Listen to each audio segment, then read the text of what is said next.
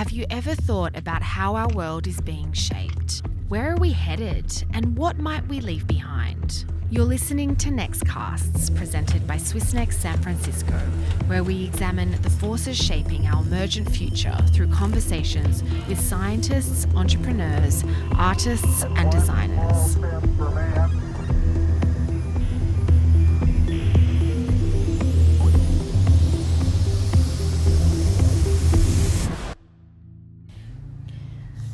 Welcome to our third episode of our special podcast series, Signals of the Future, which was recorded live earlier this year at CES in Las Vegas, which is the world's largest technology conference.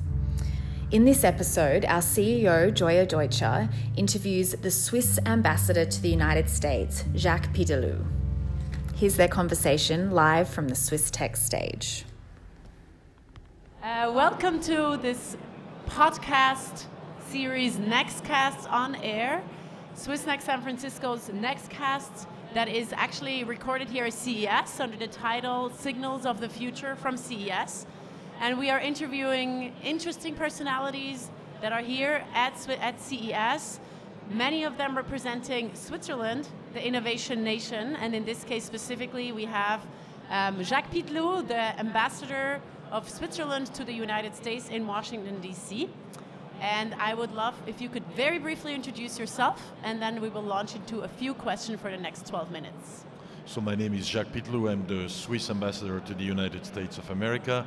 I've been uh, in this post for the last four months and enjoying it a lot. Great, and I guess CES is one of the highlights. Yeah, it's certainly one of the highlights. I'm very proud to be able to co present Switzerland and all the incredible innovation that our country has to offer.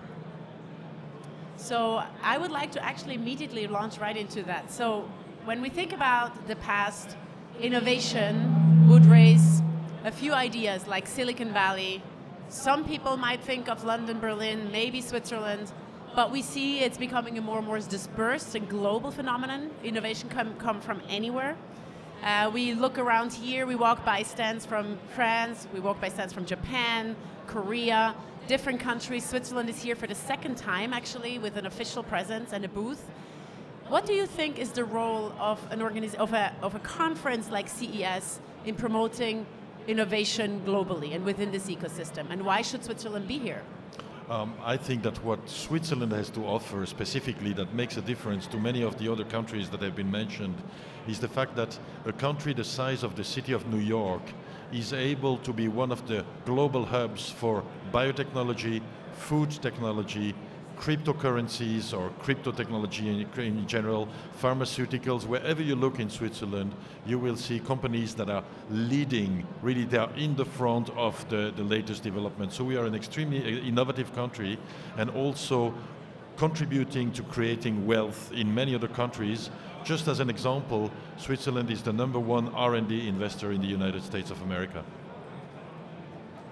So, what do you think you can personally, actually, within your position as ambassador, get out of your visit at CES?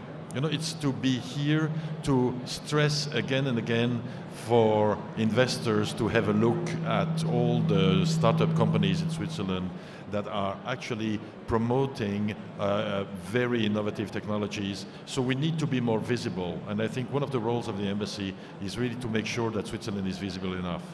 Right. Um, you have been here now for two days, I believe. Um, when you look at what you saw, what has most impressed you? If you had some time walking around, what is there that we would like to see but maybe don't see at CES? What's sort of your impression of being here? What has impressed me a lot is this new trend that we didn't have in Switzerland 20 years ago of young, very talented scientists going into the startup world and trying to develop their technologies themselves instead of going to established companies. This is something that has really changed eh, in our country. And what strikes me here generally at CES is the optimism, the incredible optimism of people who really believe they can make the world a better place. That's, I would agree. It is actually very impressive. I think here we have some beautiful examples um, in the Swiss booth itself. Some startups from Switzerland that are actually showcasing really interesting technologies, and that's what we're here to do. We are hoping to give them some visibility, but also for them to better understand the context within they operate, the markets within they operate, what else is out there, and how can they maybe fine tune their product, their business model to better um, actually be successful in the market. Um, another thing is that here at CES, we really see how quickly technology is advancing. And I think we're at an age now, we call it the age of acceleration, where technology is changing faster and faster everything we do. From your point of view, what should and can Switzerland do to prepare the next generation of workforce for this ever changing world? We are actually already very busy doing that in terms of the education system that is adapting extremely quickly to the new challenges, uh, both at the academic level, but also, and maybe even as important, at the, the, the apprenticeship and, uh, and um, uh, uh let's say, working level of, of people who are growing up with the new technologies. This is something that Switzerland does uh, very well, and many countries are trying to emulate. What would you say are the two most important factors of Switzerland's success until now?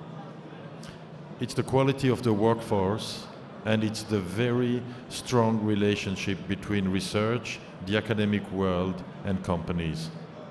How does that work that connection between those sectors. Can you say a little bit more about that? It works in the sense that education is always geared towards creating the kind of expertise and workforce that the economy needs to enter the 21st century. It's interesting. I actually often talk about the biggest public-private partnership in Switzerland is our education system on the vocational professional side, and I do believe that's a very, very strong foundation of our success. And more and more, actually, a foundation of our success, even in innovation, because we can not only produce the innovation in our federal institutes, etc., but we actually have the workforce that can implement the innovation on the technical level as well. So I would absolutely agree with you. Going forward, maybe, and taking a little bit of a look into the future, what does Switzerland need to do to remain competitive as what is currently the number one ranked most innovative country in the world? What is missing in order to stay strong, or what else should we truly focus on to make sure that we can actually be where we want to be in the next 10 to 20 years as well? As they say, the competition never sleeps. And one of the things that I noticed when coming to the United States is the willingness of companies and also of individuals to invest into risky ventures.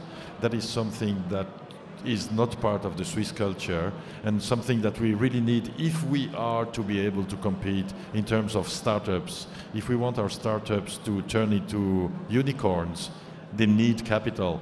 And we have not yet evolved the uh, capability and the culture to be able to invest into risky ventures. That is really something where Switzerland needs to improve. Do you think our presence here, maybe initiatives like Swiss Tech, will help us get closer to that?